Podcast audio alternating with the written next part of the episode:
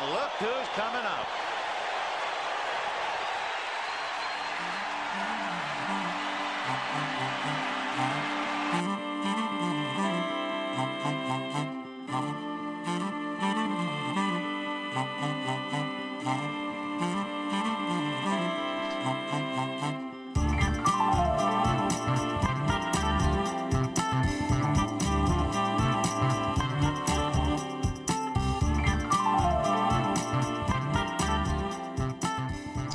Welcome to Ultimate Fantasy Sports Daily on this Wednesday, September 7th. Uh, so much going on just at this moment.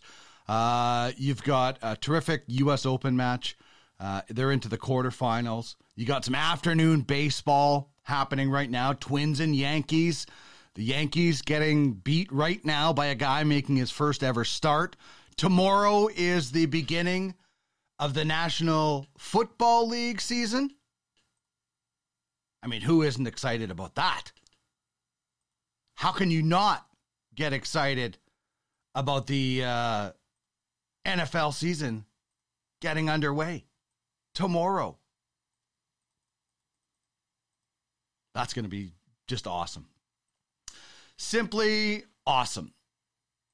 All right, welcome into the marsh just outside of Edmonton. My name is Dean Millard uh, with Ultimate Franchise Fantasy Sports. Check out the website uffsports.com. Lots to see, including our logo challenge, which is going on right now. Uh, really excited about today's show. Uh, we are just waiting to uh, hopefully bring on our first guest because he is a busy, busy man.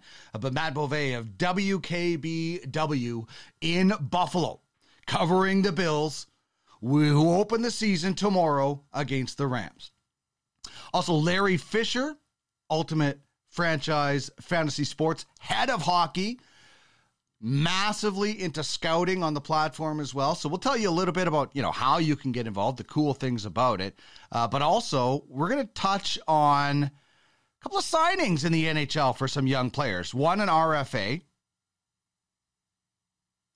in uh, Kirby Dach in Montreal, and Tim Stützle signing an extension next year.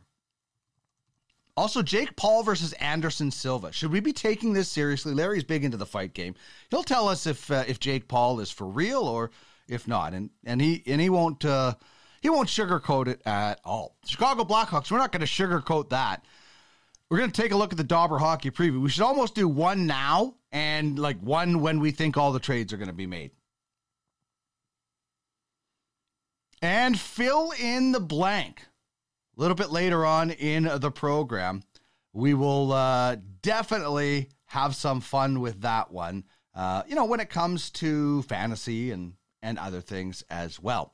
Plus, of course, our top three, our question of the day, and what games to watch. And there's some uh, awesome games on right now in the afternoon. So I'm sure we'll find some fun ones to uh, take a look at later on this evening. All right, as we wait uh, for our guests to sign in, um, we might as well get to our question of the day. And we can always watch. Uh, I'll be watching the uh, the back channel to see if uh, Matt Bove signs in. But what one player will impact your fantasy football season the most? Is there one guy out there? Is it is it one position? Is it your quarterback? Is it your running back? Uh, is it gonna you know? Is it your receiver? Is there a receiver like Mike Evans is is on my fantasy team, the defending champion Brandon Eight Ball. He might be the impact player for me, depending on what him and Tom Brady get going. Could have a severe impact. Uh, you know, there's you know there's other candidates, obviously but that's the one guy that that stands out as you know putting up a ton of touchdowns. Javonte Williams in Denver, a lot of people are going to be relying on him, and I have Tyreek Hill as well. Um, I don't expect the same output from Tyreek Hill, so we'll see. I'll go with Mike Evans for this question. Uh, Jalen Hurts is my quarterback, and I'm not worried about him, but I don't think uh, he's going to be among the lead leaders, whereas Mike Evans can be. And I'm in a touchdown only league. So that's why I'm going with Mike Evans. But would love to hear your thoughts on that. One player that could have a massive impact in your fantasy football team. Everybody joining us in our Twitch message board, thank you so much uh, for being here today. Chime in and tell me where you're watching from. And let me know about your fantasy football, the one player that will have an impact on your fantasy football team the most this season. Like I said, for me, I'm going with Mike Evans. And I, you know what? I I used to be in like three football, three hockey.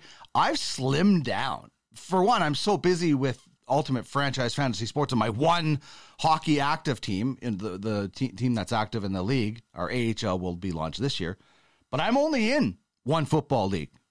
I'm only in one baseball league. I'm only in one hockey league. I'm Concentrating, and I've been waiting lately, so I'm trying to, you know, be a professional. And that's what Ultimate Franchise Fantasy Sports is professional fantasy sports, mirroring what the actual leagues uh, go with as well. So chime in on Twitch or on Twitter at Duck Millard, at UFS Network, if you want to touch base with me during the show. And uh, the question of the day, once again, is what one player will impact your fantasy football season the most. All right, let's keep rolling with our top three as we uh, wait for our guest, uh, Matt Bove in Buffalo, to sign on. Uh, top three today bounce back players. Now, every year, this could be a variety of names. There's a couple of names because they have been hurt that I think are going to I think they're going to make this an interesting one. Christian McCaffrey, number one on my list.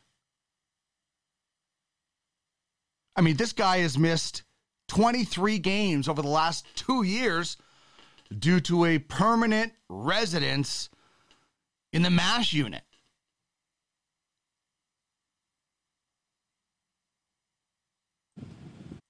He's just 26 years old. Uh, he's dealt with ankle, shoulder, hamstring injuries. I mean, he kind of reminds me of the knight in Monty Python. It's only a flesh wound, still going, but yet he was a fantasy beast. 2019, the number one running back in all scoring formats. He had over th- almost 1,400 rushing, rushing yards and over a 1,000 receiving yards. He absolutely crushed uh, the competition. It was, it was no contest. 123 more points in half PPR leagues than the guy who was number two, and that was Aaron Jones. The only player to score more points in fantasy that year was Lamar Jackson. And this year, I think we're going to see him uh, back on top.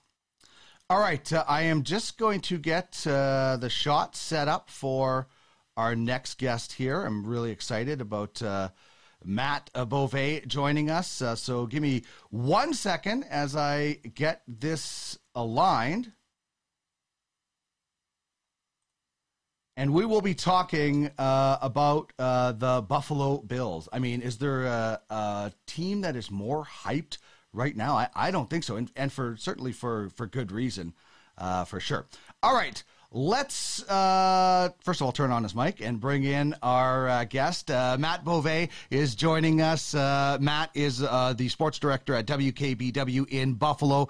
Uh, thank you so much, Matt. I know it's a crazy busy time for you, so you just let me know when you need to get out. But so much hype out of side of Buffalo right now. I cannot imagine what the hype is in Buffalo when it comes to guys like Josh Allen, uh, whether yeah. it's fantasy or the real world. I mean, everybody's talking about Buffalo right now, outside of the fantasy, outside of Buffalo. What's it like in the city?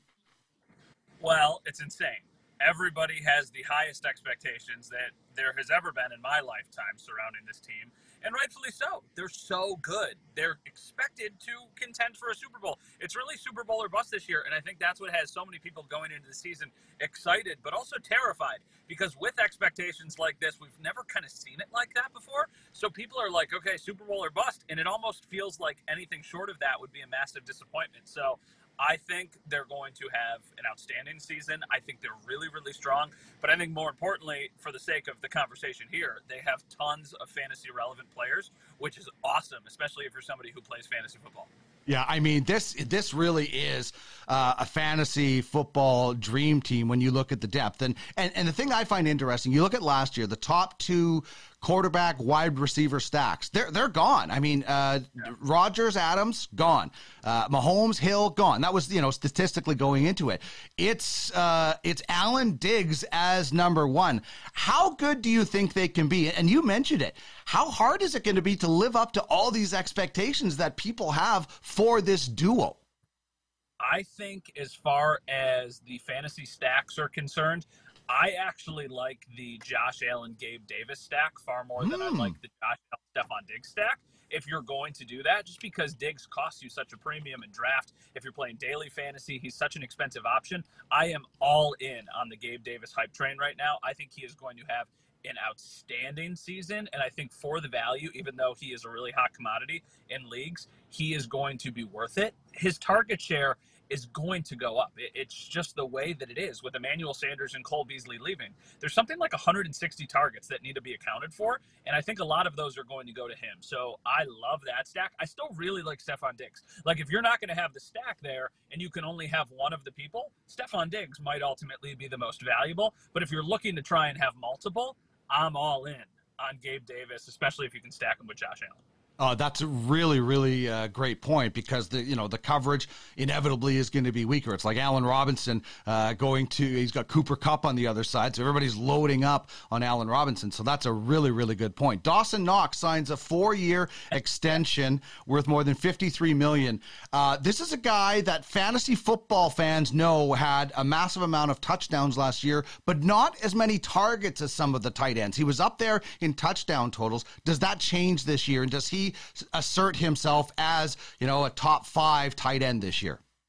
I don't think from fantasy standards he will become a top five tight end just because I do think the targets are going to go up, but I think the touchdown production is going to go down a little bit. So I think that ultimately you're going to kind of see some similar numbers, which are still fantasy relevant, but not anything like the likes of Mark Andrews, Travis Kelce, George Kittle, Darren Waller, those kind of guys. So I think that if you're somebody who wants to wait on a tight end or if you're playing daily and you don't want to spend a premium for a tight end, he's a really strong matchup play depending on who the Bills are playing. Josh Allen loves in the red zone, though. So that's why he has that boomer bust potential because there's going to be games when he probably brings in four catches, but two of them are touchdowns. And if you do that and you're playing them, then you could win yourself a week or you could win yourselves a lot of money. So I think that Dawson Knox is a really strong player. I think his contract today kind of a no-brainer for the Bills. They want him mm. to be part of this team for a long, long time, but that's more of like the real football side of things than specifically the fantasy football side of things. It's not often we talk about a football team in fantasy perspective and get this far in the conversation before we talk about the running game. But, you know, we've talked about Josh Allen, which is a big part of the running game. What should fantasy fans expect uh, out of this running game? Is it could it be frustrating for them this year? I wouldn't really probably buy stock in any of them. Um, I think Singletary will be your traditional starting running back, but as we kind of saw last year, they're totally fine riding the hot hand, whether that be Singletary, whether that be Zach Moss. A lot of people didn't know Zach Moss was going to make the team. I think he's going to be like a role player on the team. I think he's going to probably get more carries than people expect. And then James Cook, there's so many questions about him. James Cook, if you're in like a dynasty league or if you're somebody who can keep a player, I like him as a late round flyer just because Singletary's contract's up after this year. The Bills don't have the resources or the money to pay a running back a premium amount. So they'll probably let him walk and then sit and then Cook will ultimately become kind of the feature back. So I think if you're in it for like the long haul, I would want Cook of the three of them. But at, as far as this year is concerned, like I, I don't think they're going to be consistently startable, any of them. I think if they've got a really good matchup, or maybe if one of them goes down, that changes a little bit. Mm-hmm. But with all three of them likely getting playing time, it makes it a little bit trickier. Uh, defensively, uh, for people in IDP leagues or, or looking at a defense and special teams to take, uh, you know, who stands out from your eye on uh, on the Bills? Well, it's hard not to love Von Miller, but I think that if you kind of go a little bit deeper and take a little bit of a deeper dive, I think Ed Oliver is just an absolute freak of nature, and I think Von Miller is going to kind of unlock him to the point we haven't seen him. Ed Oliver has been a really good player in the NFL and a really, really well respected player, but his numbers don't make him one of the elite guys. I think this year, being next to Von Miller, his numbers could take a massive spike. He's an undersized defensive tackle, so everybody immediately compares him to Aaron Donald, and that's ludicrous. You can't do that. But there are some similarities to the way that they play, and Aaron Donald had a lot of success playing next to Von Miller. So if Ed Oliver can have half of the success, mm-hmm. I bet the Bills will be pretty happy. Matt, thank you so much. I know uh, this is a really busy time for you, so thanks for squeezing in some time. Enjoy the ride; it's going to be amazing. thank you. I appreciate you guys having me, and enjoy the NFL season. All right, we for sure will. There's uh, Matt Bove, uh, host of It's Always Game Day in Buffalo. Sounds like a really cool show. Uh, you can check out uh, his uh, Twitter handle. Uh, once again, at Matt underscore Bove. That's B O V E. A great rundown. And, and it's interesting. Like Dawson Knox last year in touchdowns only leagues was just as he was like a you know a top three tight end. He was so he had the same amount of touchdowns, but not the targets. I picked him up with uh, like a third round pick uh, uh, in a in a dynasty league. Um, so was, I'm really I'm really excited to see you know what the production he can do, and I love that that comment that Matt made that you know the the overpayment for Diggs that that has happened, um, that could happen is something to, to watch. And when you look at that depth chart, Gabe Davis, what did Matt say? I'm all in on the Gabe Davis train. So if you can somehow, if you have Diggs and you can somehow get Gabe Davis and something else and something for Diggs, you might be able to do that. That might be a smart trade to go after. Or if you somehow have a draft tonight, which would be awesome the night before the season or tomorrow, maybe move Gabe Davis up a little bit and, and Stefon Diggs down. Quite interesting conversation. Larry Fisher, Super Bowl or bust, no pressure, Bills Mafia. Will be fun to watch for real. And Tony says Bills are going to be fun to watch this year. Uh, Don Ewing, hello, hi Don, thanks for joining us. Yeah, I think the Bills, the Bills have been really fun. I mean, Jake Allen, he's a great quarterback. Uh, he's mobile. They have obviously excellent receivers. Uh, as Matt said, the running game isn't that great, so it's not really worth investing in. But it, you know, it's it's funny. Duke Johnson was a guy who I thought was going to stick there because of his out of the backfield catch patching ability, but he did not. All right, Matt Bove, WKBW in Buffalo. I feel like Howard Stern that. WNBC. WK KBW in Buffalo. That was a great conversation with Matt. We'll try to get him on another time. Big thanks to uh, executive producer of our Twitch channel, Jamie Thomas, for lining up some of these awesome guests. And we're going to keep it going.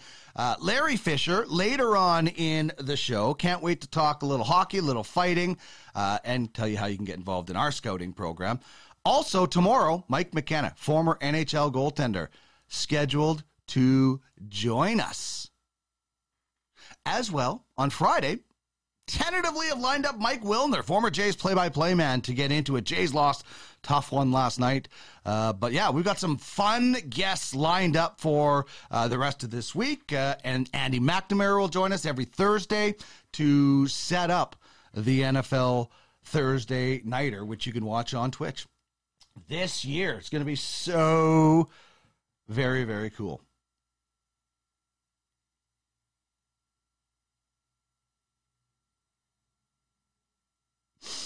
Oh, my good friend Jack Cookson sending me a beat LA. That reminds me, afternoon baseball, Dodgers Giants right now, uh, Twins Yankees. We'll get into all that as we go. All right, that was a really great conversation with Matt, and uh, we're gonna have another fun one with Larry Fisher Uh, Andy Mack says Larry in the house today. Yeah, he's going to be not in studio. Uh, that that'll be fun. The first time we get in studio. Larry and I have so much in common. It's like we're twins separated by a bunch of years because there's there's so many things that are weird that we have in common. It's it's freaky. So we're going to talk with him a little bit later, but when we come back after this short commercial break, we're going to touch on our top 3 which we didn't get to finish. We'll dive back into our question of the day. Here's the question of the day as we go to break. We'll let you know. You can think about it uh, while we're uh, getting refreshments. What one player will impact your fantasy football season the most? For me, it's Mike Evans in my touchdown only league because he's a touchdown monster. Dawson Knox could be that guy because I don't care about if he gets two car- two targets and both of them are touchdowns. I love it. But he's, you know, I think Mike Evans is going to be among the touchdown leaders. I hope. I'm not confident about Tom Brady this year. I still think he can get Mike Evans to double digits, though. We'll see. What one player will impact your fantasy football season the most? Chime in, if you please, on Twitch or send me a message at Duck Millard at UFS Network. All right, time for a quick, uh, short break. We'll be back right away. And uh, we'll get in back into our top three as well as our um, question of the day and much more. This is Ultimate Fantasy Sports Daily. We're back in a second.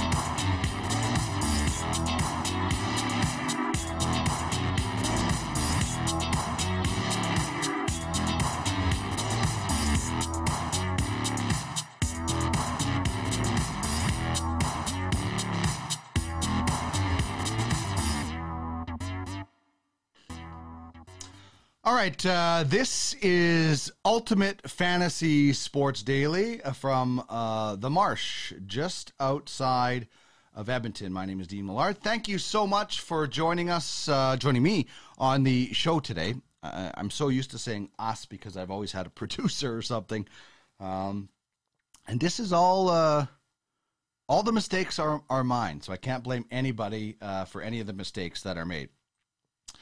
So let's circle back to our uh, question of the day that we threw out before we went to break. What one player will impact your fantasy football season the most? Who is it out there? Is it your running back? Is it your quarterback? Are you freaking out about your roster? Or do you like your roster? Chime in, if you will, on our message board on Twitch. Twitch.tv slash ultimate fantasy sports. You can also get me on Twitter at Duck Millard, and you can get us at UFS Network. All right, our top three today. We got to this uh, a little earlier, and then we uh, had to bring. We wanted to bring in Matt Bove because he was very, very busy. But bounce back candidates in the National Football League, and so Christian McCaffrey. Like I said, I'll recap. This guy has missed 23 games in the last two years because he had a permanent residence in the MASH unit, ankle, shoulder, hamstring. But before that, he was a beast. 2019, easily number one running back, almost, almost 1,400 yards, over a 1,000 yards receiving, crushed the competition, had 123 more points in half PPR leagues than Aaron Jones, who was the number two running back. The only guy that year to score more is Lamar Jackson. McCaffrey is back. So I think that's the easy and obvious candidate. You know, and if that's your choice, he should go number one.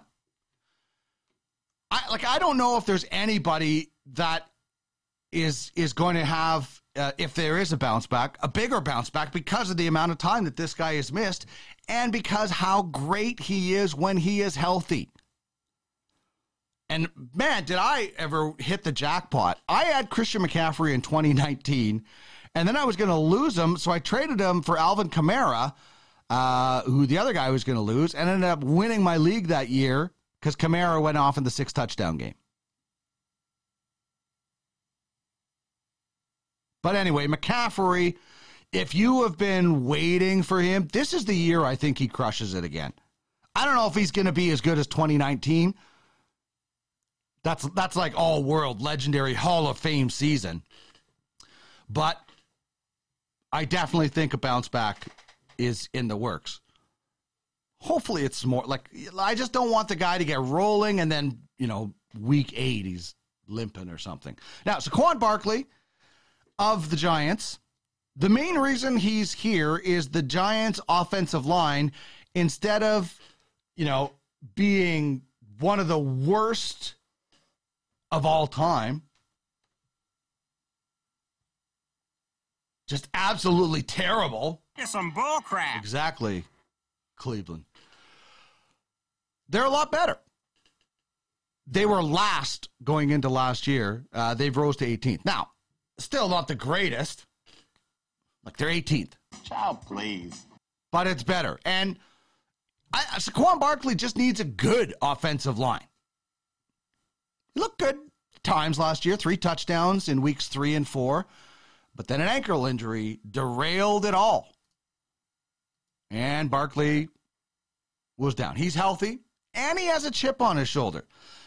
He said this week, bleep everyone. What are we? Werewolves, not werewolves. We don't swear on here, but he said bleep everyone. So he's been more vocal. He has the talent, the motivation now, it seems, to prove people wrong. It just needs the body to hold up. And if you took a chance on Saquon Barkley, I did a couple of years ago, sucked, obviously. Hopefully, this is the year. And you want to talk about bad seasons. Allen Robinson was horror awful last year. He was a wide receiver 10, two straight years with Chicago. And last year, what does he do? Throws up one touchdown. Am I hot? Yeah, I'm hot. That's a crock of crap. F- less than 500 yards on 38 catches. Was it the QB? Has it always been the QB? We're going to find out this year. He signs with the Rams. Now he gets passes from Matt Stafford All right, all right, all right. while Stafford's wearing a Super Bowl ring. And here's the other really good thing he is going to be across from Cooper Kupp, meaning weaker coverage, and he's a high end, in my opinion, wide receiver too. So there's my top three candidates for a bounce back season. I love it. Mr. Utopia one says the beast of the UFAFL certainly hope Barkley has a big year. Thanks so much for chiming in, dropping in. I love it. I, I, listen, like I said, I think Saquon Barkley just needs an okay, an average offensive line, and their their offensive line is less than average. Motivated, healthy, not the worst offensive line in the world. 60% of the time, it works every time. I think it's a go. I think it's a go for Saquon Barkley this year. And so, Mr. Utopia, you should be happy with that. I love it. Back to our uh, question of the day. What is one player that will impact your fantasy football season the most? Well, I'm, I'm guessing Mr. Utopia is going to go with uh, Saquon Barkley. But if you drafted Christian McCaffrey, then that's probably the guy based on my top three bounce backs. But you know what? You go back to what Matt Bove said, and you look at the Gabe Davis situation in Buffalo. And and you know what? It it makes sense. What happens with the top cornerbacks in football? They don't get thrown at all the time. And if Stefon Diggs and Cooper Kupp are drawing double teams most of the time or whatever it might be, your Gabe Davis and your Allen Robinsons are going to be like, hey, I'm over here. Give me the goods. I'm taking it to the house. So if you do have a chat or a draft tonight, maybe push those guys up. Robinson up. Don't go chasing after Diggs or Waterfalls or Cooper Kupp, maybe. Can you dig it? Can you dig it? Now, if you really want to stack it up and go for the number one, I'm not saying don't do it. Obviously, there's merit in that, and there's obviously a lot of talent in that, especially if Cooper Kupp uh, does it again. But like, do you honestly think Cooper Kupp is going to be able to repeat that fan like that fantasy season last year was nuts? Huge. That's huge. Huge. So, a guy like Allen Robinson might be the guy who wins you your fantasy league this year. It could happen. Less coverage, weaker coverage, decent amount of targets. There's no reason why those guys, and if Allen Robinson was a wide receiver, a top 10 guy before with Trubisky and whoever else was throwing him the ball, what's going to happen with him not being the focal point and a better quarterback?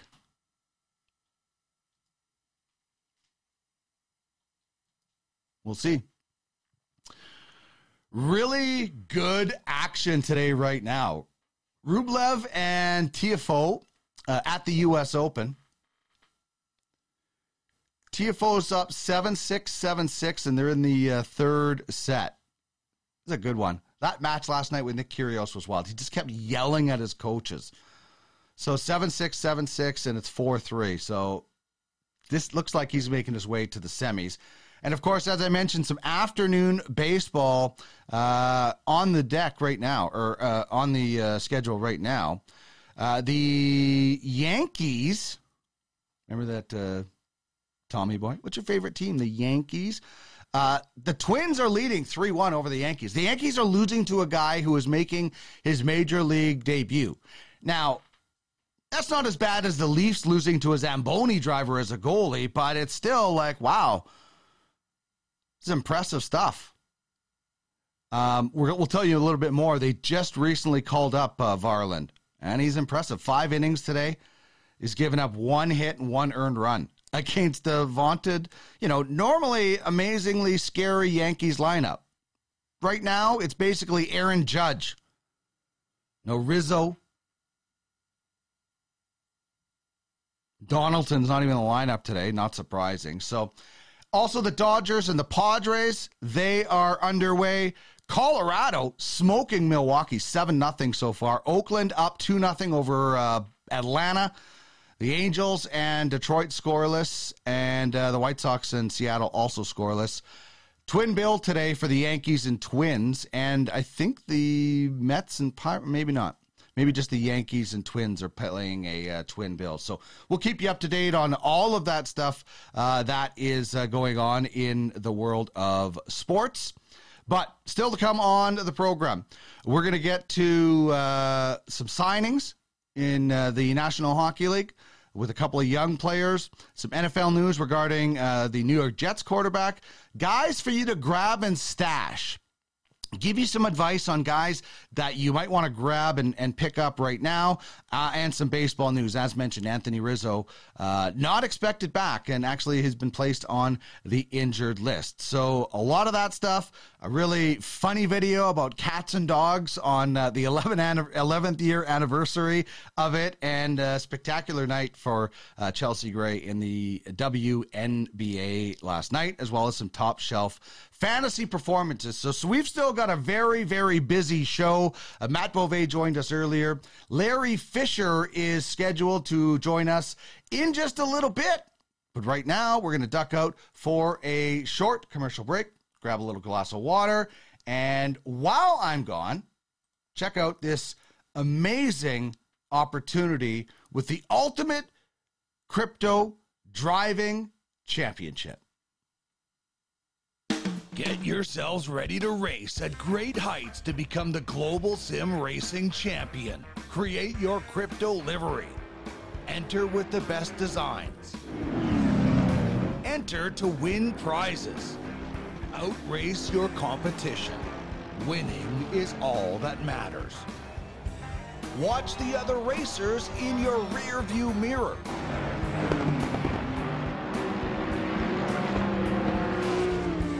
Gain massive exposure battling against the biggest names in crypto with a season long race for the championship. Bring glory to your token. Drive like a champion, win it all. Be first or last. If you're not rubbing, you're not racing. Get behind the wheel and drive for your project.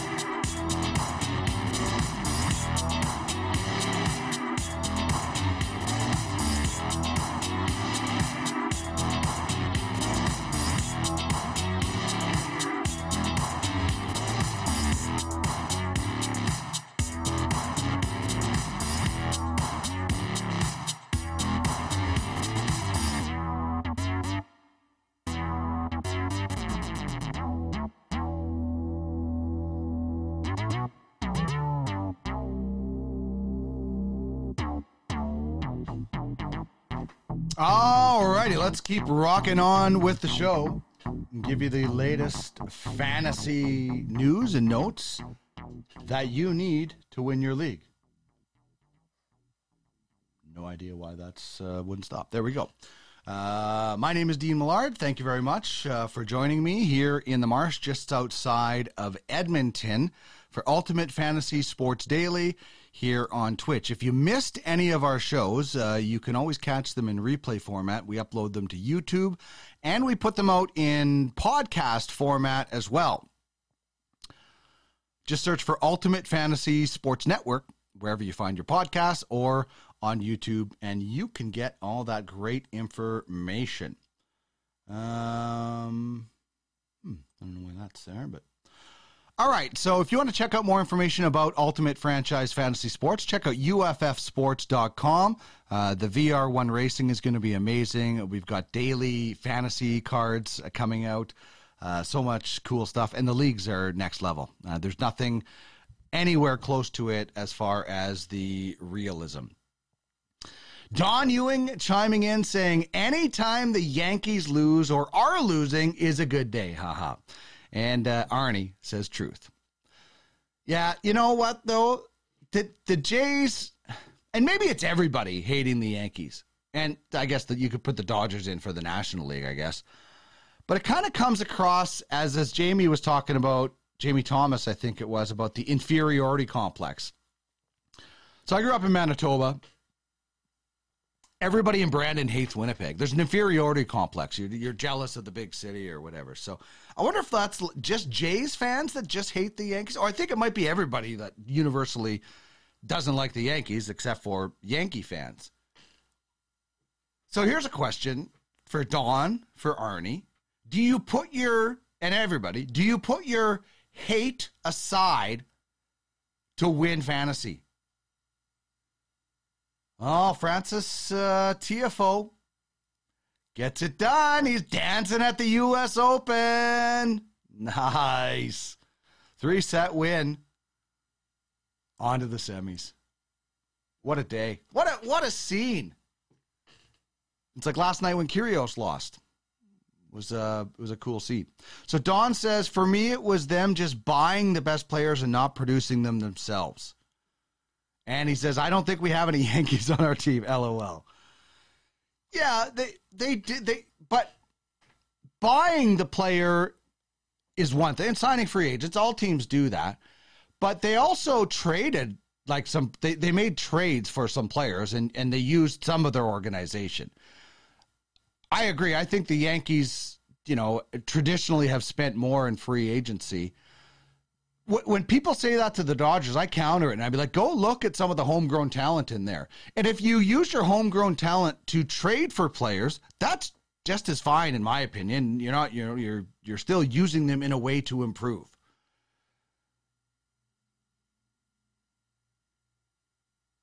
So I don't know. I I don't really care what team my players play for. Like I have the the Giants closer Doval on my fantasy team because he's going to get points.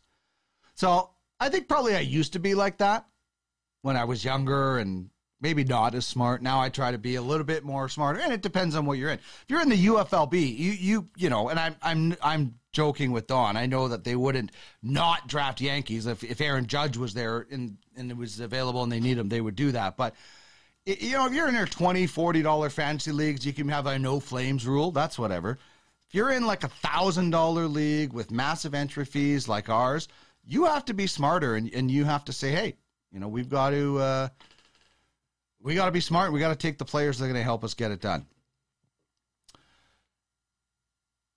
So yeah, Frances Tiafoe getting it done, and uh, it's scoreless between the Dodgers and the Giants at the end of two. Uh, this one just primarily has fantasy uh, implications. Um, there's certainly no way anybody is catching the Dodgers in the NL West. All right, uh, as we've talked about, uh, some afternoon baseball. Um, Dodgers, Giants, scoreless. Yankees, the last time I looked, were losing. Now it's 3 3 uh, between the Yankees and the Twins.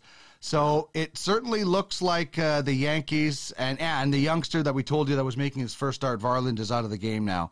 Uh, so not surprising, but pretty impressive. Five and a third goes seven, uh, strikes out seven. Uh, does give up the one home run. I'll just check right now, and yeah, Aaron Judge, fifty-five home runs. Fantasy fans, Aaron Judge getting it done with his 55th home run. Gleyber Torres also with his 19th. So, Twins Yankees tied at three.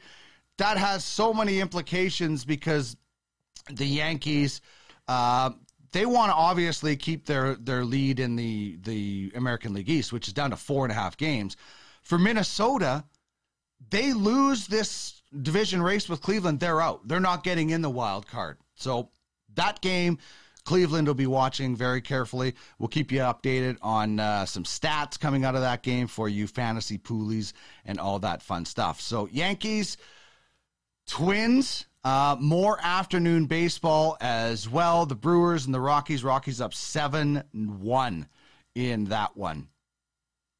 And I know there are some uh, fantasy teams out there that are hoping that the Rockies can get healthy. Trejo has a home run in that one, and uh, Toglia as well, if you're keeping track at home. All right, so in the uh, National Hockey League, you see this uh, jersey over my shoulder there, the Montreal Canadiens jersey. Uh, threw that up because the Montreal Canadiens signed a player today uh, in Kirby Dach. And now the Montreal Canadiens made a big splash at the draft when they traded for Kirby Dach uh, from the Chicago Blackhawks. And today they sign the youngster who hails from my neck of the woods, uh, Fort Saskatchewan, which is uh, just outside of Edmonton as well. So uh, the Canadiens uh, signed the restricted free agent to a four-year, three point or four-year, thirteen point four five million dollar deal. So just over three point three million per season for the next four years. Uh, obviously, it's a, a bridge deal. These bridge deals make me nervous. It's why Darnell Nurse ended up with nine million dollars and it's way too much. But it's also like a show me, like go out and get it done. You know, Kirby Dach had an incredible start to the season with Chicago in his rookie season, and then ended up breaking his uh, wrist at the World Juniors. Never got on track in the last two years, and Chicago has been terrible. So Kirby Dach has some show me to do, in my opinion. again, Chicago was horror awful, and we're going to get to Chicago later in our team by team preview. Montreal's a, a much better fit on the rise. Chicago's they're obviously they traded everybody but Kane and Toews. Seth Jones, I guess, is still there as well.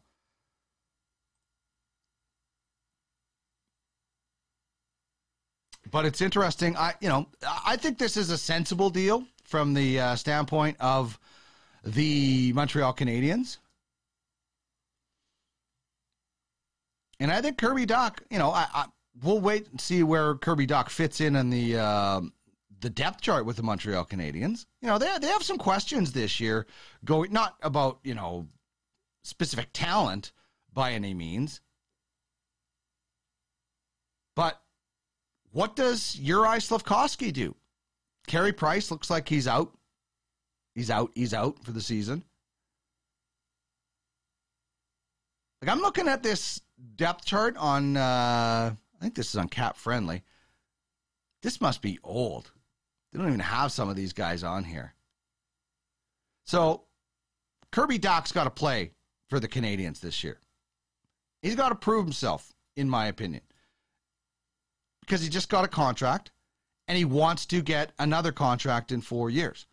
But he's got to make his way into the this lineup. Right now, I'm on Puckpedia now. They got him in the slotted in the third line center. You know who they don't have on that team is your Slafkovsky. And maybe it's smart that they don't. You know, maybe you yeah, obviously you wait and see what happens at camp, but Don't rush the guy. Kirby Dach, I think by the end of the season, Kirby Dach has an opportunity to overtake Christian Dvorak. Christian Dvorak right now is listed uh, on this Puckpedia Daily Faceoff as the number two center. Uh, I think down the road, as this season goes on, we're going to see that change. I think you'll see Kirby Dach, if he progresses, to move into that number two center position. Now, the other guy that signed a big deal today that's not going to go into effect until next year is Tim Stützle of the Ottawa Senators. Love this guy. Love this player. Um, he was awesome to watch at the World Juniors and the World Championships. He's in the final year of his entry level deal, $925,000. Next year, the deal kicks in eight years, $66.8 million. And I know the Royals in the UFHL loving that. Arnie's got to love it. He's got to love that deal because $8 million for a guy of Tim Stützle's caliber could look like an absolute steal. I mean, look at Leon Draisaitl's contract right now. And I'm not saying Stützle's going to reach the same heights as his German counterpart, but $8 million looks good. Like we traded in fantasy for Thomas Hertl the other day because we think he's going to make that contract look good. There are some contracts that I don't think are going to look good. As I mentioned, Darnell Nurse, $9 million. Jeff Skinner right now, even though there's production, it's $9 million. At some point, that Dougie Hamilton contract, and we have him in fantasy, probably not going to be that great. But there are other contracts that you're like, holy man, that is good. Like Cale Makar's deal, even right now, is is sick. Um, so you have to look at deals and say, you know, what is it like now? Okay, what is it going to be like in four years when the cap is at maybe $90 million? And I think that Stützle deal is going to be a steal. Larry Fisher chiming in, Slafkovsky and Monahan both missing from that lineup. Intrigued to see how they actually line up on the opening night. Yeah, I think, you know, like Slafkovsky, I, I can definitely see not starting in Montreal. Doesn't have to. You can go to the minors. You can play in Laval, I think, is their farm team. So we'll see on that one. Dach and Monahan, to me, are like, you know, I guess familiarity maybe pushes Dvorak into that spot. But I would think Kirby Dach will will should, if he progresses, overtake that spot by at some point. And Sean Monahan may end up being the fourth line center in Montreal. Expensive this year, but motivated for sure in the final year of his contract. So uh, Ottawa, Montreal, massive, massive changes. Almost like the North Stars and Duckman's domination. Um, who else made some big moves? Uh, snipers, Battlehawks, lots of teams making moves in the offseason. Obviously, Kamikaze, Rock Republic going crazy, trading everything. I think they own every draft pick. Uh, they're like, uh, they're, remember when Ditka traded all of his draft, draft picks for Ricky Williams? How'd that work out? But anyway, uh, those guys have a ton of draft picks, and um, I have a ton of their players, as do every a lot of other people in our league. Uh, one NFL note before we uh, duck out. Uh, before we duck out for a commercial break and then bring in Larry Fisher of Ultimate uh, Franchise Fantasy Sports. He is our head of hockey. But Joe Flacco, it's Joe Flacco time in New York for the Jets because Zach Wilson is out until week four with a knee injury. Uh, that means the veteran will be starting week one against his former team, the Ravens. I ask you, NFL fans, and particularly Jet fans, if there are any tuning in to uh, the Twitch uh, stream, what will the Jets' record be after four weeks of Joe Flacco? Chime in on our Twitch message chat or hit me up on Twitter at Duck Millard at UFS Network. What will the New York Jets record be after four weeks of Joe Flacco before Zach Wilson is I'm going to say one and three. I think I think for whatever reason, Joe Flacco is going to beat the Ravens and then lose three weeks in a row. So I say one and three is the Jets' record after four weeks of Joe Flacco. If you're a Joe Flacco fan, maybe you're hoping the Jets are three and one and he keeps the job. Like, what do you? What would you do? Like, Joe Flacco comes out four and zero runs the table, you're not taking him out. Not going to happen. If Joe if Joe Flacco comes out 4 and 0, Strange things are afoot at the Circle K. indeed, indeed. That would be the strangest thing.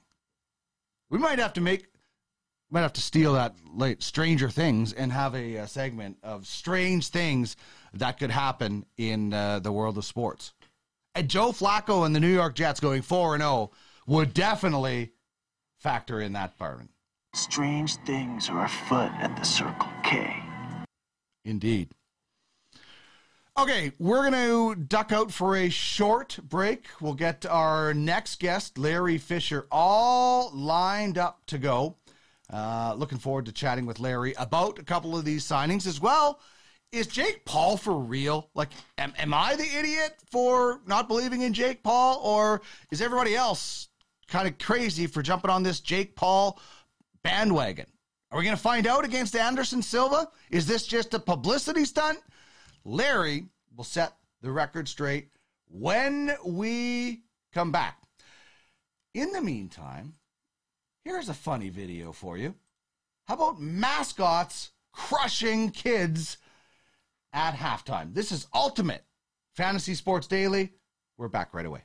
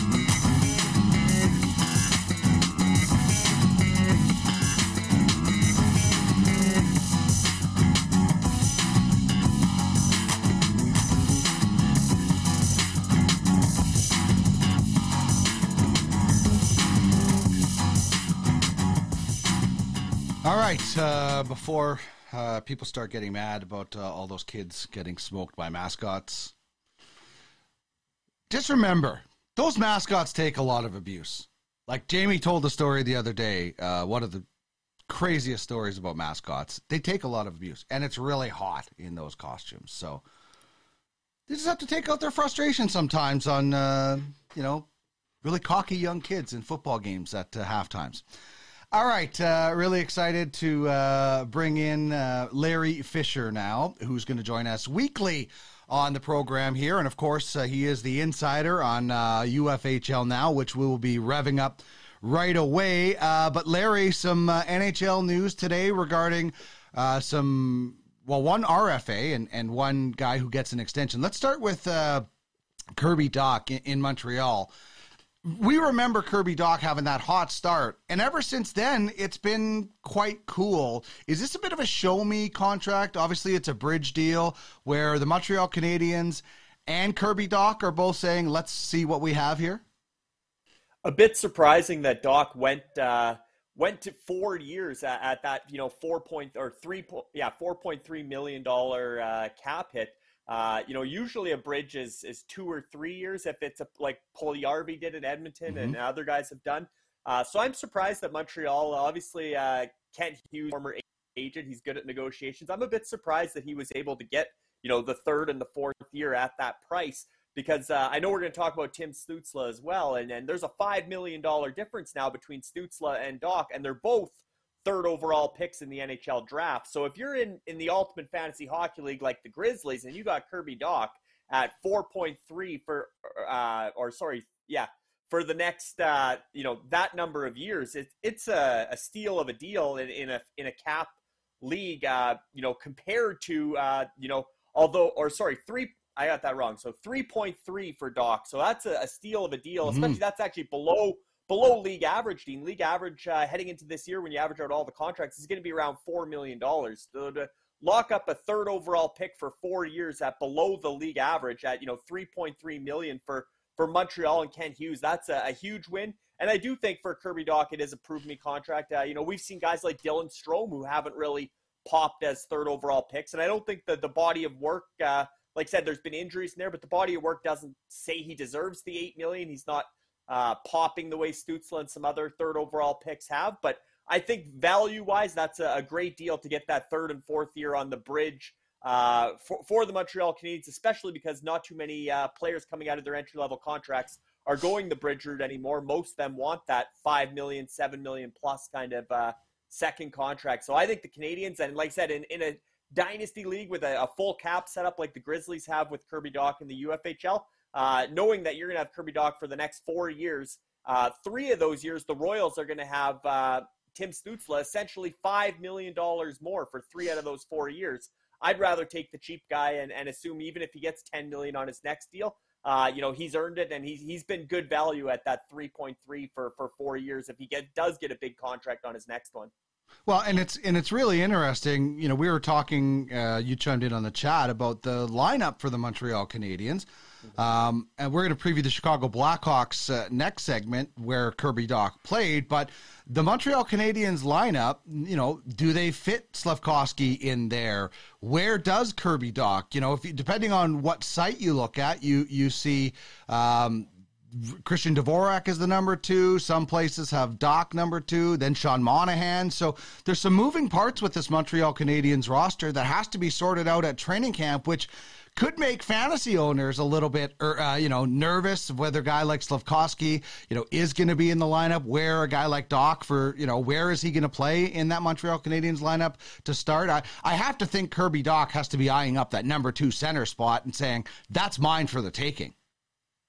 I think those two could be a real dynamic duo, Dach and Slafkovsky, two big, powerful guys that skate well. But at the same time, you got two finesse players on the top line with Caufield and Suzuki. I know we're both looking at that daily face-off lineup, and, and Arnie made a joke about it in the in the chat that you know Mike Hoffman is this you know 1999 or what 2009 that he's on the top line. But that spot where they have Hoffman, I mean, that's kind of earmarked for a, a big power forward guy like Slafkovsky to play with Caufield and Suzuki. But do you want three young guys like that? Or, you know, obviously you got a guy like Josh Anderson that could slide up there as well, big power forward. But I really like the the potential stack, and I'm sure they had that in mind when they traded for Kirby Dach on the same day they drafted Juraj Slafkovsky. Is imagine these two playing together, whether it's this year or next year. Uh, so again, getting that that value done for for Dach and from Dach's side, I think you know new team, new environment. You know, you're settling into Montreal. You want to be there on day one of training camp, which is next week. You don't want to let this contract linger any longer. So maybe there was only you know uh, a one year at two million dollars, or you know four years at three point three, or I don't know what the what other offers were on the table, or was it take it or leave it on the bridge? I'm not sure, but uh, certainly he wants to be there from day one of camp and and and find his fit in that lineup. But like I said, if Sean Monahan's healthy, uh, where does he go? Because uh, obviously guys like Christian Dvorak and Jake Evans can can move to the wing if need be. Mm-hmm. Played a lot of wing. You could you could slide Monahan or Dach in that spot. Uh, who knows with Jonathan Drouin and and you know he's had some off ice issues and and he's kind of easing his way back into hockey, making a return this season by the sounds of it, as well as Paul Byron, who's had uh, concussion issues and injuries. So there could be two holes right there. If Drouin and Byron aren't good to go, then you slide in Monahan and Slafkovsky. But uh, some people wonder about Monahan if he's actually healthy and, and going to you know pass his physical, uh, much like a guy like Mark Stone in Vegas. There's always some uncertainty because they do have to get through the physical to start training camp. But assuming mm-hmm. uh, you know that Monahan's healthy, I think he could slide in. Uh, you know, I think Dvorak would be the natural to move to the wing and. And either Dach moves up or Monahan slides in there. But uh, it is a fascinating lineup because the forward depth as you're going through these NHL team previews, and you're going to see Chicago has next to no depth uh, today. But as you're going through these previews, and you know when you pick first overall in the NHL draft, you always think, okay, that's a rebuilding team. You know they're going to be terrible for the next five years. Then you look at this forward depth chart and you go, wow, Montreal's got four lines that can score, and you know, and then you got Marty St. Louis who was uh, above 500 as a coach when he took over, and all of a sudden are are they a, a, a one year reload? And is this a team that can challenge? But they also have holes on defense and we know Carey Price isn't going to be back, so right. obviously with uh, Jake Allen and Sam Montembeault, who knows what happens in goal? And, and right now they got two rookies penciled in on defense team, Justin Barron on the right side and Jordan Harris on the left. So potential there for for a trade of one of these forwards we've been talking about uh, to bring in some more help on the back end. Yeah, and, and like you said, that that front line, like when you look at the Dobber hockey preview, uh, that that front line of Drew and Suzuki, and Cole Caufield – th- that's a light line. It's a very skilled line, but it's a light line. So you might want to move some guys up. And you know, Dach has some experience. Maybe he has some size, or you know, I think Brendan Gallagher can still play in your top six at times because of his physicality. But there's there's going to be a time where Brendan Gallagher is going to slip into a third line role, and and it seems like the Montreal Canadiens have those guys now. Gallagher uh, is a like he's one of those fantasy awesome MVPs, like a Brad Marchand, right? Because he just hits so many categories. So uh, the the Gallagher owners out of there in fantasy are like, no, just give us like one or two more years of top six minutes.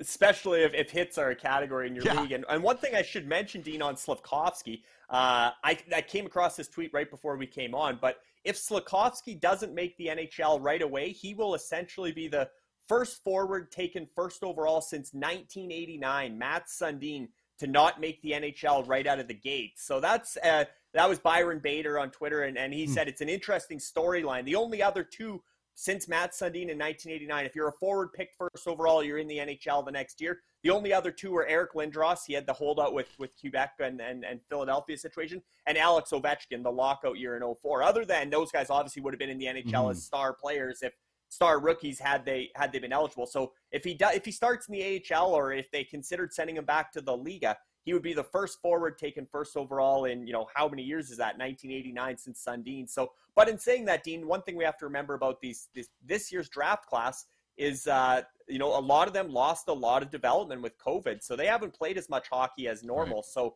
Uh, and you know he wasn't a dominant force in Liiga by any means. He was good, but he wasn't dominant in the Finnish elite or Finnish league. So uh, some AHL time could could be beneficial, especially when you look at that depth chart and there's not really an an obvious spot for him unless again you take Mike Hoffman out and, and you take Jonathan Drouin out and you take Paul Byron out, then then some spots open up and, and that'll all play out as training camp opens and those storylines evolve. But uh, I definitely think in training camp, Dean, and in the preseason, they're they're going to give him a showcase. They're going to let him play with Suzuki and Caufield, or let him play with Dach and Anderson, or whatever the case. Right? They're going to try and get Slafkovsky into that lineup, but it'll be interesting to see if, if he actually sticks uh, beyond the nine games uh, to start the season or at all to start the season because uh, the history says he should be in the NHL as a, a forward taken first overall.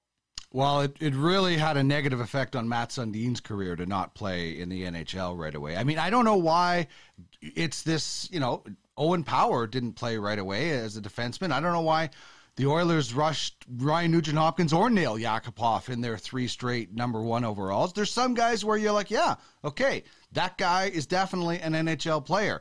And then there's other guys that you're like, why? Why do you do it? So, you know, it, Laval seems the, the uh, obvious choice for me because he stays in North America and he can come up if he really, really gets good, as opposed to bringing him all the way over. So, you know, obviously let training camp dictate it, but the the thought that every first overall pick or high pick needs to start in the NHL is asinine.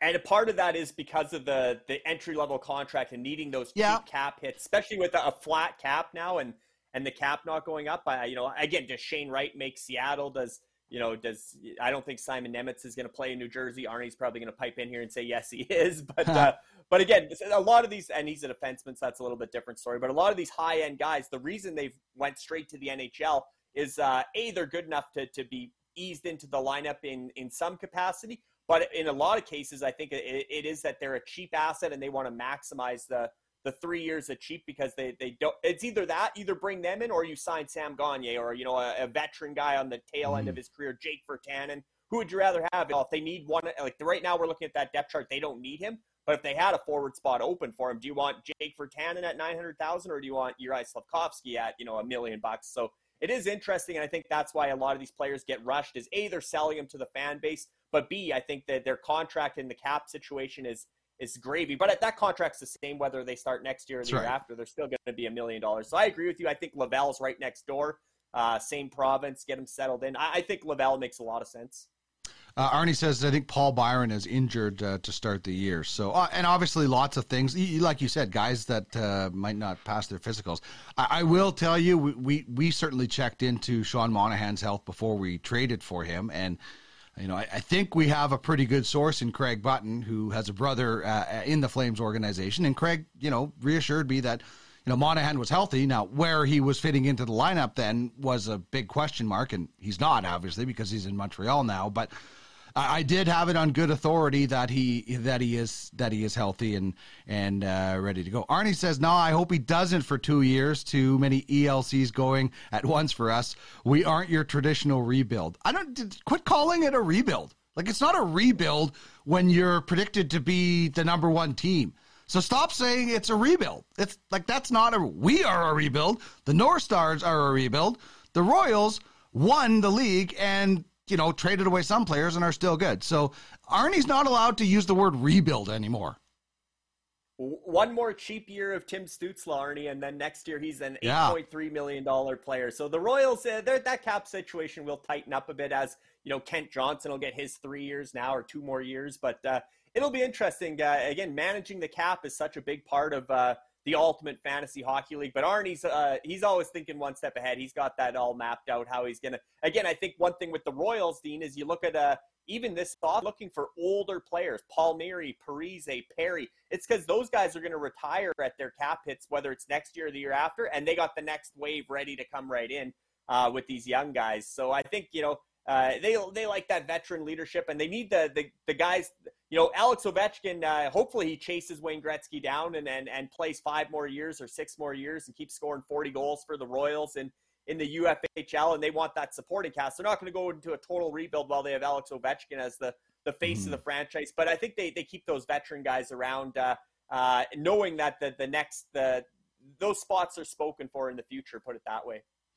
Uh, okay, so you mentioned Stützle, and he signs a deal, and not surprising, you know, this is this guy uh, has been a star since day one uh, in the World Juniors uh, with Ottawa, 22 goals last year, and you know this Ottawa team is really, really interesting now. When you look at how they have, you know, kind of built themselves through the draft, kind of by trading at the draft, right? Like they they they went into that draft and came out of it looking very different because of making some moves, and you know, you've got like where where you've got so much fun to play with in this top six. This this Ottawa top six for fantasy uh, perspective. It's a like get as many of these guys as you can because they're going to be fun and they're going to be offensive. And barring injury, Dean, I think DJ Smith will have a system in place to, to still play strong defensive hockey as well. Uh, and I really think, you know, barring injuries, Ottawa might, Ottawa, Detroit, Buffalo, that division, it's kind of like you said, some of the divisions, your division, uh, the OR division in the UFHL with the Snipers and and uh, Duckmans and, and and those franchises all pushing up at once. That's what's happening in that Atlantic division. But you're right, that top six in Ottawa right now. I mean, I, who knows how they're going to start camp? But right now, it's sort of penciled in that uh, Stützle is going to have uh, uh, Claude Giroux, the homecoming of Claude Giroux on one wing, and the new guy Alex DeBrincat on the mm-hmm. other wing. Well, uh, it's pretty easy to project if you're if you're centering DeBrincat and Giroux, you're going to have a monster year. He might hit 80 points. He might, you know, he might hit uh, 30 goals, 50 assists kind of type season for Tim Stützle. It's going to be a a big year. He's set up for a big year with that line combo if that's what they go with. And obviously, then you think, oh wow, that's a great first line. But then you're still looking up at Brady Tkachuk, Josh mm-hmm. Norris, and Drake Batherson. So if uh, no injuries in that top six, uh, Ottawa is going to be a, a, fun team to watch. They've solidified the goaltending with Cam Talbot and, and Anton Forsberg there, and and again they're going to bring in some youth on the back end as well. Uh, Jake Sanderson's going to play, and you know they re-signed Erik Brannstrom and Thomas Chabot still just entering his prime. You know he's going to log 30 minutes a night, so. Overall, that, that Ottawa franchise is a, a, bit of a sleeper when you get to that team preview. Who's the breakout player there? They have lots of uh, potential breakout players, even a guy like Shane, if he's healthy and ready to go to start the year. Yeah, I, I mean, I, I, I just look at uh, the the top six is is really really exciting, and I mean, I mean Tim Stützle, This is you know we always talk about this like what's this contract going to look at in year X, right? You know, people do that with Zach Hyman, the contract that the Oilers signed him to. Yeah, it might not be as fun down the stretch, but if it helps you win a cup or something, it's worth it. This is a contract in Tim Stützle, like his countryman Leon Draisaitl, that's going to look really good potentially in the next couple of years. Like this could be an eight million dollar player that's putting up 85 to 100 points in between there uh, with the cap going up like it could look like an absolute steal. These guys that are signing these $8 million deals thomas hertl you know that's why we traded for him in fantasy because you know you hope the cap goes up. It's not a flat cap and $8 million looks really really good in a couple of years it, it's going to absolutely, Dean, and and a good, great analogy with uh, Leon Draisaitl because he's only slightly, but he Leon's yeah. at eight point five, and then Tim's at eight point three, so he almost became the the highest paid German player right there. but uh, uh, very exciting for Ottawa, and, and again, like I said, when when you're extending these guys with a year left in their in their ELC still, uh, Jack Hughes last summer, those guys, uh, you're getting them this entire contract. You're getting them in their prime. You know, Jake JT Miller just signed a, a similar deal, you know, a eight million dollar deal. But you're getting or Johnny Gaudreau at ten point five. But you're getting those guys in the the back half of their career into their mid to late thirties. Here, you know, you're getting like I said, it's very similar to Leon Draisaitl, where you know he's getting Leon Draisaitl's got three years left. While at the end of that contract, Leon Draisaitl's still at the the back end of his prime. He's still in his late twenties.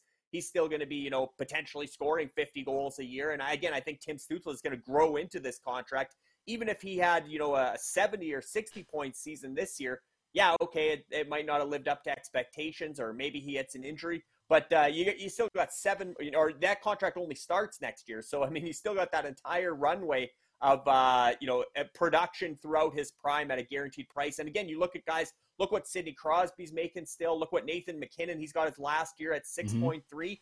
When those guys signed those contracts, those were pretty big contracts. But the cap moved, and I think you, you nailed it, Dean. I don't think this flat cap, they said record year for revenues for the NHL this past season coming out of COVID. That's only going to get bigger and bigger with it. You've seen how much they pushed, you know, the, the, the sports betting and everything else. They got tons of new revenue streams. Uh, I think the NHL uh, is going to continue to set records, and I, I predicted, and that was a bold prediction, that I think the NHL ceiling is going to be 100 million uh, before mm. 2030 for sure, but potentially, you know, five years from now, I think it's going to start jumping by four to five million a year. Uh, you know, starting next. I could see it going from 82 and a half to 86 and a half or 87 and a half already next year. And then, like I said, then you start looking at these $8 million guys as a bargain as, as that league average goes from 4 million closer to 6 million. And, and again, we're talking hockey. Then you look at baseball and basketball and football, and it looks like they're all making uh, peanuts comparatively. But for, for the NHL side, I do think the cap is is inevitably going to go up, and I really think uh, guys like Tim Stützle will be a bargain by the end of this contract.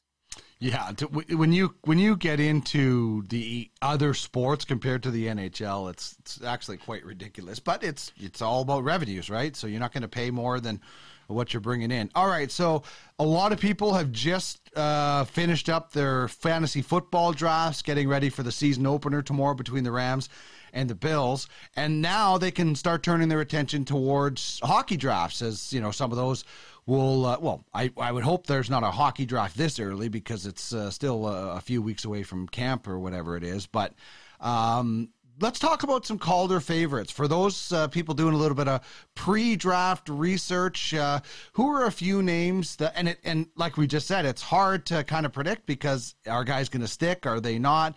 And is there going to be somebody coming up from uh, the AHL or from Europe this year that really stands out? Who are a few names that you're kind of circling a little early uh, for the Calder race in the NHL? Well, that's a great question, Dean, because usually you're looking at those forwards that were taken at the top of the draft. You're always thinking that the first overall pick is going to be in the conversation for the Calder. But if Slafkovsky starts in Laval and, and Shane Wright mm-hmm. might even go back to Kingston, who knows what Seattle's going to do? Then you're looking at guys like Mason McTavish, who we just saw as World Junior MVP. He's going to get some prime minutes in Anaheim. You're looking at some of these guys, uh, you know, obviously, uh, you know, Owen Power, Kent Johnson, these guys that – played that year of college and are now coming into the league. So like th- those three would come to mind immediately. You know, Mason McTavish, Kent Johnson, Owen Power as guys that were drafted last year. They got another year of maturity. Uh, even if Slafkovsky and Wright play, I would still lean to the the extra year of experience. Like you, that's where you kind of said, Dina. It didn't hurt Mats Sundin to go back home. Hmm. It didn't hurt, you know, Mason McTavish to, to eventually wind his way back to junior, or or certainly didn't hurt Owen Power to play another year of college hockey. And get all the the Hockey Canada experiences under his belt. But uh, those three come to mind. But it, it, will be an interesting Calder race if it doesn't feature Slafkovsky or Shane Wright uh, in the NHL this year because we're so used to oh uh, top of mind who's going to win the Calder. It was whoever was the the first like next year at this time. Connor Bedard's going to be the Connor Calder favorite because he's going to be you know the well knock on wood uh, presumed to be the first overall right. pick and it'll just be automatically assumed that this Calder race starts with Connor Bedard, but this year I don't think it starts with Slafkovsky and Wright necessarily. I think, like I said, Power, Johnson, McTavish, some of those guys are are certainly going to make some noise. What about what about a guy on this roster uh, for the San Jose Sharks and William Eklund? What do you think yeah. his chances are? Absolutely, I think San Jose's rebuilding, so I think they have all the the motivation to feed him, you know, power play one time, and then you know if, if he starts strong and he's out there with Meier and Hertl or something, you know, like he it's going to be interesting to see the deployment. But I think uh, comparatively to Montreal, again, when I look at that Montreal roster, I see a team that's still kind of on the the fringes of you know could maybe be in the playoff race. Uh, whereas San Jose, I see a team that's rebuilding more so, uh, traded away Brent Burns and stuff. So I really think Mike Grier is going to focus on development there with uh, uh, trying to think. Coach, uh, former New York Rangers coach is, is oh, college coach. David Quinn. David Quinn, there you go. So skipped my mind, but uh, I think David Quinn again will, will really focus on development. He'll be great for uh, mm-hmm. for William Eklund, and, and I think yeah, I think uh, again because they're if they're losing games, it's all about you know getting experience. So why not roll him out there on the top power play and get him playing with your best players? He's going to be part of the future of that franchise. You know, if they're in the Bedard sweepstakes or whatever, then uh, certainly he'll get lots of uh, prime opportunity this year. And I think he could have been in the Calder race last year. I think if he would have stayed, he looked good in San Jose. So mm-hmm. another year of experience back home. I really think uh, William Eklund, another guy that comes to mind now that we're talking about Swedish forwards, is obviously Alexander Holtz. Uh, right. I don't know New Jersey. New Jersey's kind of like Montreal. New Jersey's forward depth looks really good without Holtz in that top twelve. But you put him in there uh, with with Jack Hughes, and all of a sudden Holtz Hughes. Uh, then you're looking at Holtz as a a 40 goal rookie and a Calder candidate. So it's it's very interesting. But I do think uh, William Eklund has has a legitimate shot to be a sleeper in the Calder race because of his opportunities he's going to get in San Jose. All right, I want to talk about uh, some MMA in just a second, um, or or just combat sports in a second. But our scouting platform here at Ultimate Franchise Fantasy Sports, um, you you kind of oversee all, all of scouting as well as hockey. it, it is so unique uh, for people watching if they want to get involved. It's uffsports.com. But the uniqueness is that you know if I'm a hockey scout and I go to a college football game and I see a player that looks pretty good. I can list that player. I, you know, you can you can scout in all sports as long as you're not an owner of a franchise in that sport, and it's really cool. I mean, one of our, you know, I work have an affiliation with High Level Scouting, which my wife owns, and Connor Halley's our football scout. We got offered, uh, you know, well, somebody wants to buy one of our players today, so it's a really cool concept for people that you know have an eye for talent or just want to give it a try. Uh, you know, what's the I guess what's the the, the best way you can uh, advise somebody on getting involved in the scouting game and and how it can be like real world scouting? Well, it is real world scouting, but it can feel like you are an actual scout. A great place to to train and learn and and network. Uh, you know, we have on the platform, Dean, across the four major North American sports, we have 168 uh, registered, and uh, the the crossover appeal is very interesting. You mentioned the uh, going from sport to sport because actually a guy Chris Crowell, uh, who's very big on the football and basketball platform or leagues in in UFFS. He's a GM. He's a scout. He's got some of the top prospects there. He registered to be in the the open market draft for hockey, and so I was kind of weeding it out to see like, okay, who's actually going to be a hockey scout or who's just going to show up for a couple cheap prospects and then bail. And uh, messaged Chris, and here he's born and raised in Edmonton. I had no idea he was Canadian or from Edmonton. So that's kind of his, his rite of passage to be a hockey scout. He's an Edmonton guy to start with, and then he grew up playing hockey. So very interesting. But yeah, definitely uh, it's as close to, or it is real world scouting, but you're really just trying to find who, who are going to be these next top prospects across all sports. And uh, you're right, Dean. If, if, you're watching a college football game and, and you're a hockey scout, you can get on there and jump on the football site and register that college football player. And we do have a lot of scouts. Arnie as well is another one that has football prospects as well as hockey. So does Ger Ger Doltak. So it's very cool the crossover. Uh, you know, even even uh, and then again, a lot of these agencies uh, are bringing it. I think this is an important point. You know, a lot of our UFFS agencies are now bringing on talent, like like mm-hmm. Wise Guys Prospects did with Ash Glover. You go find the talent. We'll pay for the. You know, our agency will fund your operating budget and we'll give you so you find the talent. You don't have to spend any of your own money. We'll, we'll, we want your expertise. You come work for our agency.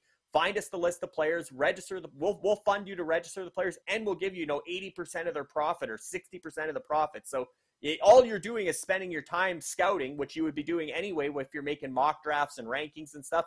Get involved. Reach out to some of these agencies that are, are you know, some of them are high wealth agencies. They have a, a big operating budget. They'd love to bring on more uh, expertise, uh, scouts with expertise underneath them, uh, and, and, they'll fund you to, to go out and find the talent for, for their feeder agency. And when that talent grows into the, the UFHL or into the uh, the UFAFL or one of the, the main pro leagues, or, or they receive some leasing revenue, they will share that. You know, that'll be your payout. So you're, you're putting in the time uh, up front, and then you're going to get the payout, uh, even though it's not your money that's being spent to register or buy these players in the futures auctions uh, you're gonna you're gonna benefit. So you actually are almost working for a, a real world agency and getting a, a, salary of sorts without spending out of pocket. So just by knowing the talent pool across sports, uh, there's a lot of opportunities with agencies on on the UFFS platform.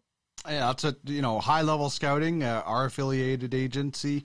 Um, you know, Craig Button is their their head scout and their director of scouting, a former GM and Stanley Cup champion. And we have Connor Halley uh, in football. So it's exactly right. You find the talent, and, and everybody has their own sort of deals. How about this? The Grizzlies, uh, Andrea Karandek chiming in saying Dylan Holloway as a sleeper for the Calder Trophy. And again, another guy that might have a hard time fighting for ice time with that Edmonton Oilers top six depth chart. Uh, certainly, it's going to be hard for him to get any kind of power play time. Um, there's about five guys that get all the power play time there. Uh, Arnie saying, good call on Holloway. Holloway, haven't thought about him. Has anyone checked the betting odds? I just think it's going to be hard for him to get the playing time he's going to be need- needed as opposed to a guy like Eklund that you mentioned who's going to get fed a lot of playing time.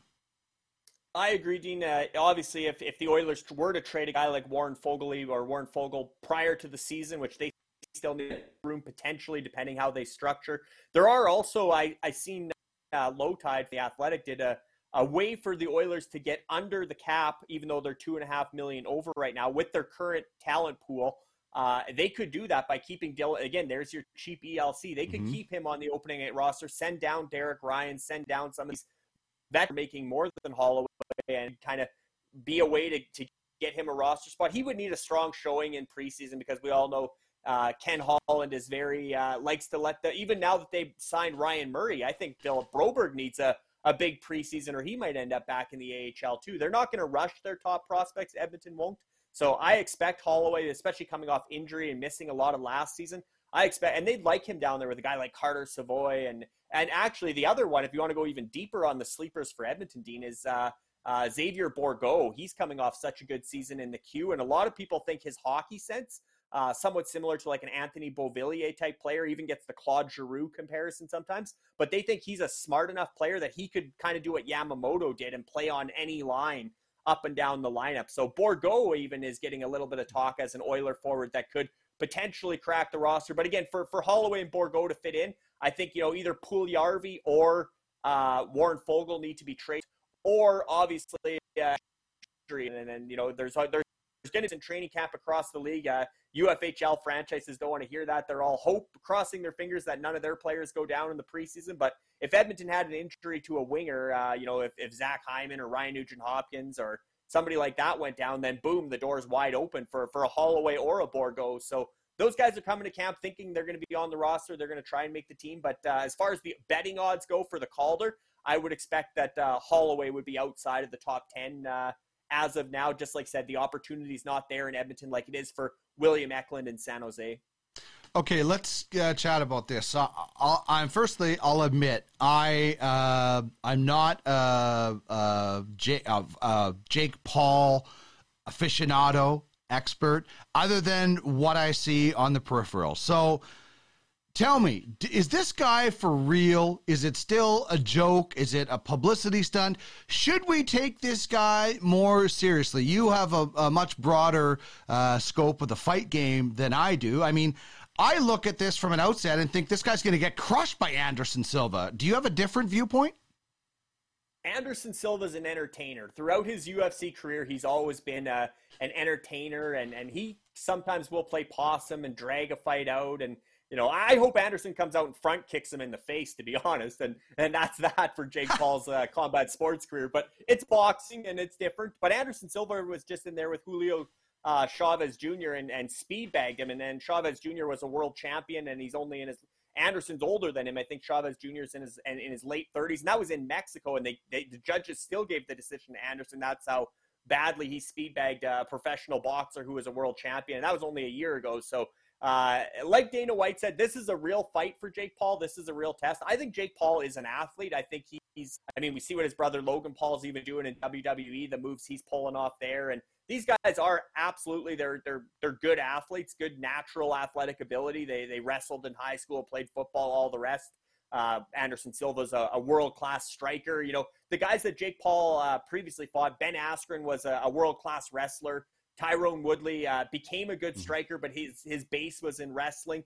Anderson Silva is, you know, a, a legendary striker in the game, and, and he's always had great hand speed, great great angles, great footwork. Uh, you know, he he he modeled a lot of, even though he was in MMA, he loved Roy Jones Jr. He always wanted that boxing match with Roy Jones Jr. when they were both in their prime, or Jones was at the end of his prime. But so I think this for Anderson, uh, he's going to have fun in there. I think he's an entertainer. I don't think he's going to go out and try and finish Jake in the first round. And and make some big emphatic statement on behalf of the entire MMA community that Jake Paul's uh, not for real. But I do think one thing, you know, you see different people speaking out about Jake Paul that have trained with him. He does have power. I mean, he the, the shots he landed on Woodley and and, and Ben Askren, uh, they didn't take a dive. It wasn't WWE. Uh, you know, some people will say it is. It is a. They were paid off, or they, you know, they they had some sort of combination where you could read Jake's hands, went to lower your hands, and he was going to hit you and just fall. But I mean, if you watched it, it, those were legitimate knockouts. There's some legitimate power behind his hands. So, uh, but again, I mean, I think I think Anderson will toy with him and have some fun and be an entertainer, kind of like Floyd Mayweather did with Logan mm-hmm. Paul. I think it'll be a, an entertainment production more than a fight. But if if it gets to a, a slugfest or, or, you know a, a real a, a, true combat sports fight, obviously I would have put my money on Anderson Silva, even though he's 20 years older than Jake Paul. Uh, but yeah, I, I, I, Jake Paul's growing on me because he's dedicated himself to the sport. He does have great training partners, great coaches. Uh, he's trying to become legit, and he's trying to, and at the same time, he's putting boxing back on the map. And, yeah. and no offense to guys like like Bud Crawford and, and the true champs that would definitely speed bag Jake Paul at any weight class. Uh, but again, he is he is raising the profile of boxing. He's good for boxing. He's good for sport, and and I um, you know I wouldn't miss that fight. I won't miss this weekend's fight. Kamzat or Khamzat Chimaev and, and Nate Diaz. That's going to be a, barn burner in the UFC. Uh, see who the real gangster is, like Khamzat says. Uh, uh, that's going to be a great fight, Chimaev and Diaz. But uh, but as far as a spectacle goes, it doesn't get much better, bigger than Jake Paul and Anderson Silva. And obviously, if Jake Paul was to make another emphatic statement and somehow knock out Anderson Silva, I really do think then that the Conor McGregor Jake Paul fight becomes realistic because mm. Conor's sitting on the sidelines. Conor's, you know, he's growing. He's put on 30 pounds of muscle. He's the same size as Jake Paul now. And uh, I really think if Jake Paul beats Anderson Silva, I think Conor McGregor if he doesn't come back and have a rematch with Floyd Mayweather, I really think he will uh, box Jake Paul next. Well, it's interesting. I'm, I'm glad he's taking it seriously because I, I was hoping he was like I didn't want to tune into this and it have to be like Thunder Lips versus Rocky and then it turns into a fight, right? You know, like you know, I don't want to watch. Uh, uh, exhibition match that turns into a fight. I want to watch a fight that turns into a fight. So, uh, I'll, I'll, if if you know if it if the guy actually has some skill, I'll, I'll take him a little bit more seriously. Um, you know, and, and good. And and you're right. Um, he raises the the profile of boxing, and people stay for the the real champs and the real stars. Because I'd love to see boxing make some sort of comeback at some point, and you know, get to where it was when we were growing up. For sure. And Tyson Fury just called out Anthony Joshua for a year end, uh, the battle of the big Brits, uh, heavyweight. Even though Joshua just lost, that'd be a huge heavyweight fight. So boxing in general is making a bit of a comeback. I know the Mike Tyson thing was a one off. And again, that's entertainment mm-hmm. versus boxing, but that really helped raise the profile again too to get to get Tyson and Jones back in there. But Anderson Silva, like I said, he's always been a showman. Jake Paul is Jake Paul comes from the show business side, but he's trying to be an athlete. Anderson Silva was a world class athlete. Now he's enjoying being a bit more of a showman. So it'll be an interesting clash. But I really think if Anderson wants to, I think this is the fight where Jake Paul uh, comes away licking his wounds and realizing maybe this, maybe I don't want to be uh, a world class uh, mixed martial. I mean, he's talked about coming to the UFC as well, but maybe this is the fight that humbles him a little bit and makes him realize that, uh, like they say, there's levels to this game. And and again, you fought, you you you knocked out two wrestlers. Now you're now you're up against a world class striker, and Dana White said it best. This is a real fight. If he passes this test, then Dana has to seriously consider uh, letting Conor McGregor box Jake Paul for the, the biggest money fight in the history of combat sports. It'll be fun to watch. Uh, Larry, as always, uh, love chatting with you, and we'll be getting UFHL now uh, up and running in the next little while because the rinks are going to be full very soon. Thank you so much and uh, enjoy tonight. Thanks, Dean, and, and can't wait to get back to UFHL now in the insider role. Uh, a couple breaking trades uh, in the UFHL that haven't been oh. out there yet. The insider side, uh, the Eliminators, Dean. It sounds like they made an announcement that they've acquired a player with SCO. It sounds like that player is going to be Jack, Jakub Vrana from West Coast Express. So another mm. big addition to the Eliminators. And the other one, Dean, uh, Scott Lowater last night said that the Yetis have made a move. I believe the Yetis have acquired Sam Bennett from the North Stars. So the North Stars oh. flipping Sam Bennett is, is a big deal. I think you're going to see, in that that's a hockey deal. I think you're going to see three players going the other way, two young forwards and uh, and uh, and a swap of defense as well. But uh, definitely interesting that Sam Bennett could be going to the the Yetis as one of the the favorites heading into this season in the Ultimate Fantasy Hockey League.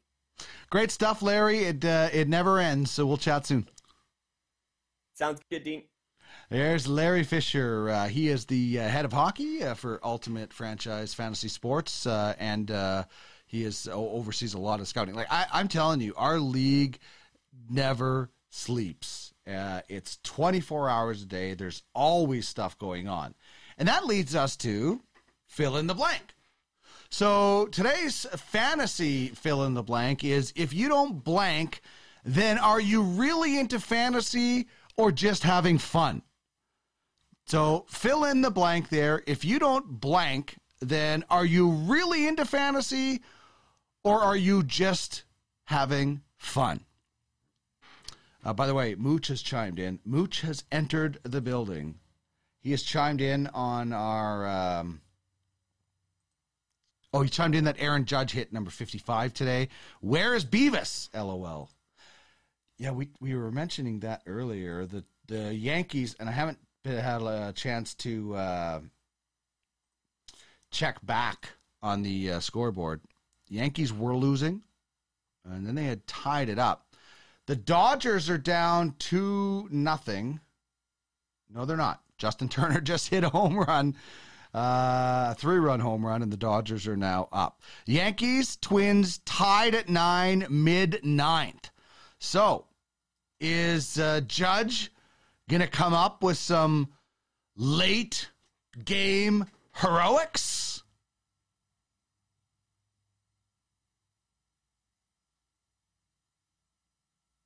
We'll see. Yankees uh, are at home, so they certainly uh, have the last at bat. Uh, so we'll tell you, uh, we'll keep our eye on that, see if Aaron Judge helps out anybody else in fantasy. But if you don't blank, then are you really in a fantasy or are you just having fun? So if you don't make at least five off-season trades, are you really into fantasy or are you just having fun? If you don't have an Excel spreadsheet with all of your players and your prospects and your draft picks, do you really even fantasy? If your chat group doesn't go 24 hours a day, do you really even fantasy or are you just having fun? All of our leagues are just nonstop. That's what makes it so great is there's always somebody to chat with, make a trade with. And there's crazy amount of trades going on in that league. I mean, fantasy is not the same after you play in a full 32 slash 30, whatever the, the real league you're basing it on has, till you play in one of those full leagues. And you're doing stuff every day that a real GM or coach does. You're just having fun. Arnie says Larry dropping news bombs. Breaking news from the UFHL Insider for sure. All right, one more uh, fill in the blank. The fantasy football MVP this year will be, let us know. Who do you think the fantasy football MVP will be this season? You can hit us up in our message board on Twitch. Thank you to everybody for dropping in and chiming in today. You can also get on Twitter at Duck Millard. That's Duck, M I L L A R D, or at UFS Network. Lots of fun stuff to chat about uh, on Twitter. The fantasy football MVP this year will be fill in the blank. All right, we'll get back to that in a second. Oh, 7C's saying Justin Jefferson. Mooch chiming in right now with the fantasy football MVP. Alex, King Willie Gaming, Josh Allen again. That playoff loss last season has him fired up to dominate. The only reason I worry about Josh Allen is the expectations are so high. Arnie says if you don't willingly lose a couple of trades just to garner more trade chatter, then are you really fantasy or are you just having fun? I like that. Willingly lose trades just to get people talking about you. Now, that is a dedicated fantasy attitude.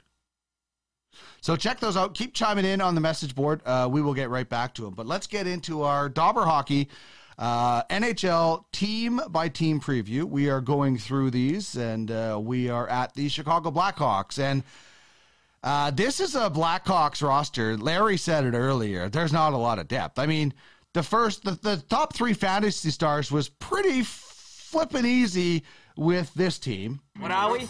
Werewolves, not werewolves. We don't swear on this show. But Patrick Kane, obviously, you know, he'd be a top three on almost every team. Still. Jonathan Toews.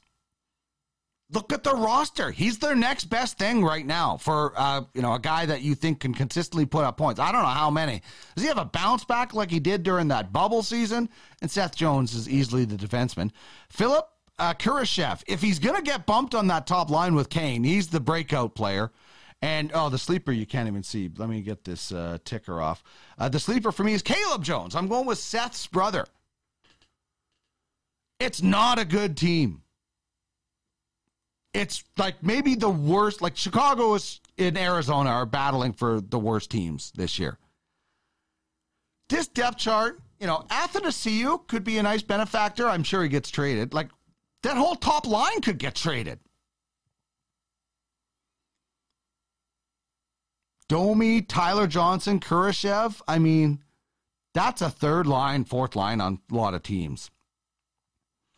And listen, I, I like the kid, but Jujhar Khaira can't be your third line center.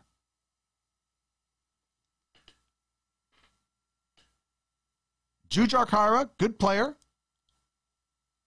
but he's had some definite injury problems. Child, please.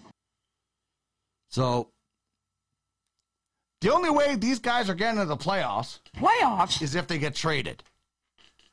Oh, Moot says, if you don't randomly argue with Arnie on the message boards, do you really fantasy or are you just having fun? I like that. That's a good one, Mooch. I like that. And Arnie likes it too because he laughed at it.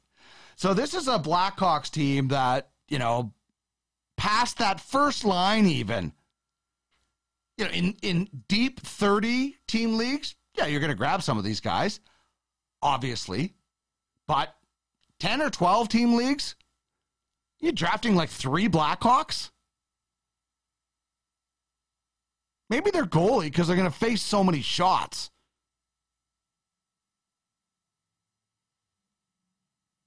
Not an exciting outlook for Blackhawk fans this year at all. So there's the Dobber Hockey preview. You can find that dobberhockey.com. Check out their fantasy preview. It is excellent. Has a lot of great information.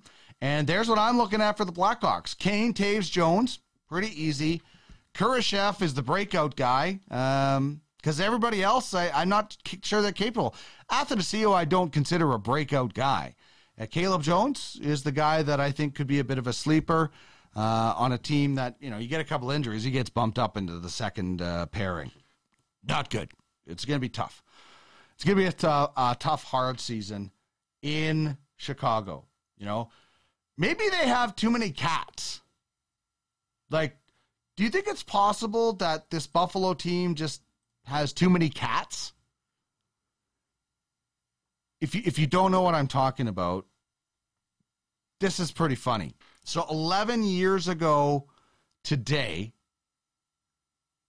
Coastal Carolina football coach David Bennett had one of the most memorable news conferences I've ever seen. It was like, I don't know if somebody spiked his drink or what the heck happened, but here it is one minute of glorious bizarreness. Trying to get our two boys ready to carry them to golf tournament for practice, right? 12 cats live across the road. Our door's open. Screen's broke. We need to get a new screen door, but the screen's broke. So you can come in through the screen, but you can't get back out of it. I turn and look, there's a little kitty cat in our in our kitchen. So I said, What are you doing in here, little kitty cat? By that time, eh, the cat turns, tries to get back out. That screen won't go that way. Cat starts going, meow, all crazy. And I told our players, we need more dogs. Bo's barking in the back. I have to go shut Bo up. Mel's like, what's going on? I said, there's a cat in the house. Cat in the house? I said, yeah, there's a cat in the house. So I told our players, I tried to let it out the front door. Meow, meow, the cat's still going crazy in there. And I told our players, you need to be more like a dog.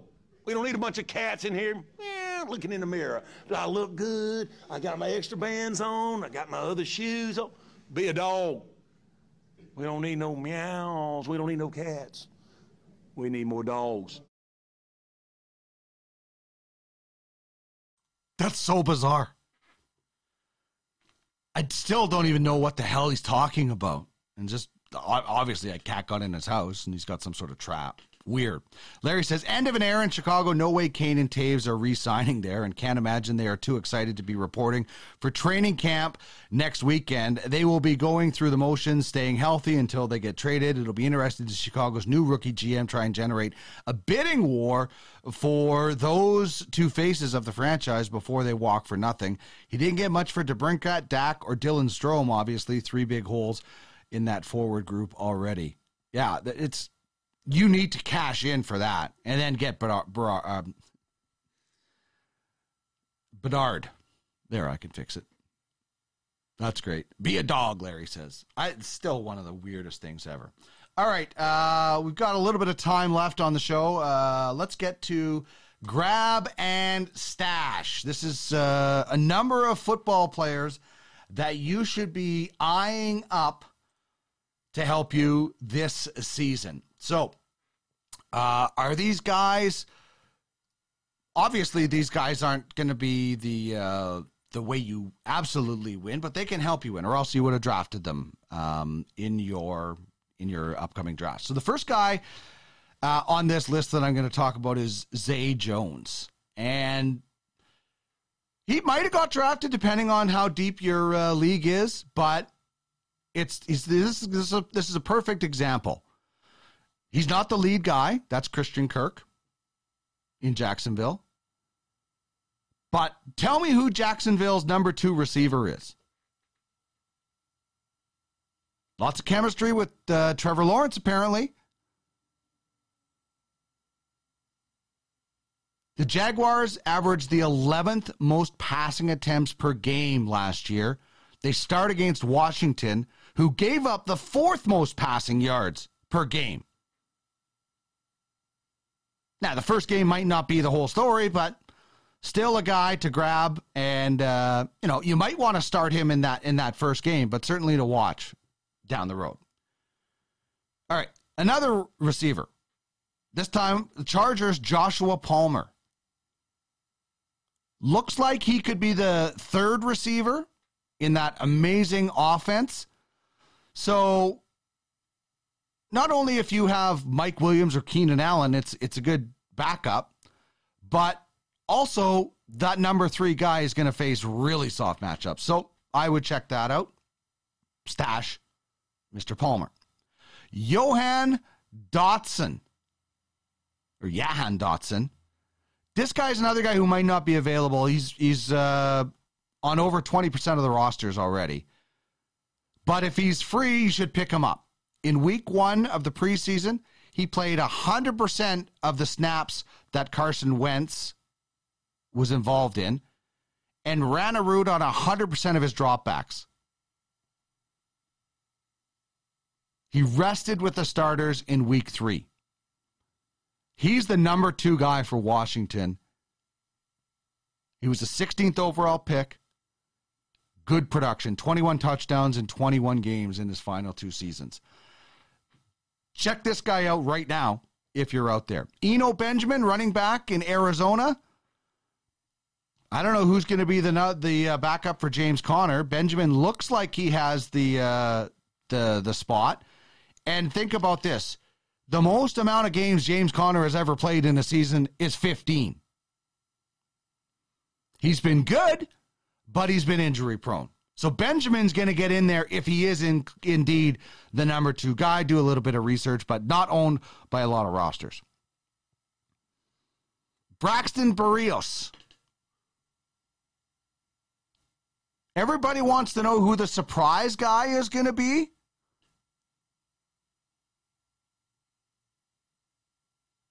Maybe it's this guy with the Jets. It's going to be Joe Flacco throwing in the ball right off the bat.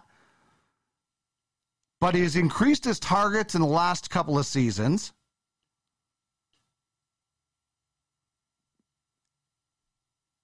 And maybe he gets on an early roll with Flacco. Or he's a guy that doesn't get anything, and then Zach Wilson comes back and he becomes a guy. So a bit of a deeper stash guy. You know, you got to have a lot of room, I think, uh, in in that regard. Jeff Wilson Jr. is a running back in uh, San Francisco. Kyle Shanahan turbulence. Uh, that's what people call it uh, when when it comes to San Francisco running backs. You get sucked into the vortex of Shanahan, and you have no idea what to do.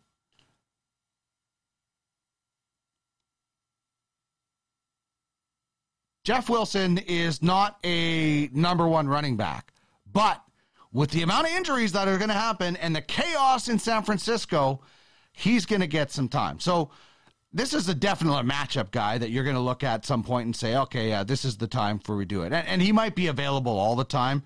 Uh, the last guy, KJ Osborn uh, with the Vikings, new coach and Kevin O'Connell. Three wide receiver sets are very popular with this man when he was with the Rams. So KJ Osborn could be a guy sliding under the radar. O'Connell with the Rams had an offense that ranked 14th and 1st in 11 personnel groupings. The Vikings were not good, 20, 32 and 28. So possibly, again, not telling me that these guys are going to be frontline starters, but guys that at some point during the season could come in and be pretty valuable for you. So grab and stash those guys. All right. Lastly, before we go, have to talk about this incredible night from Chelsea Gray. Like the the social media that was going on uh, with Chelsea Gray last night, I was I was hooked. I couldn't get enough of it.